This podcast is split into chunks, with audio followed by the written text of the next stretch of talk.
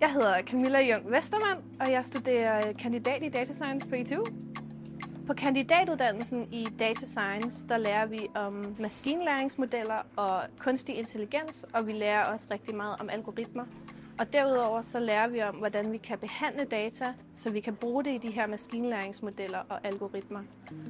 I øjeblikket er jeg i gang med at skrive øh, mit speciale i Data Science, og det handler om at lave Super Mario levels. Og den måde, vi gør det på, det er, at vi har en hel masse billeder af levels, som allerede er lavet i forvejen. Og det giver vi så til en maskinlæringsmodel, som kan lave et nyt level ud fra de billeder, den tidligere har set.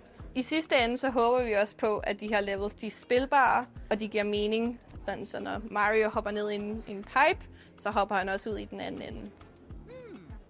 Herude på ITU, der arbejder vi rigtig meget i grupper, og jeg har haft rigtig, rigtig meget gavn af det. Øh, især på data science, der er det en meget international uddannelse, så jeg arbejder tit i grupper med folk fra andre kulturer, som har andre tankegange og andre måder at se tingene på. Jeg kan rigtig, rigtig godt lide studiemiljøet, fordi det er let at være social, og man kommer hurtigt hinanden ved.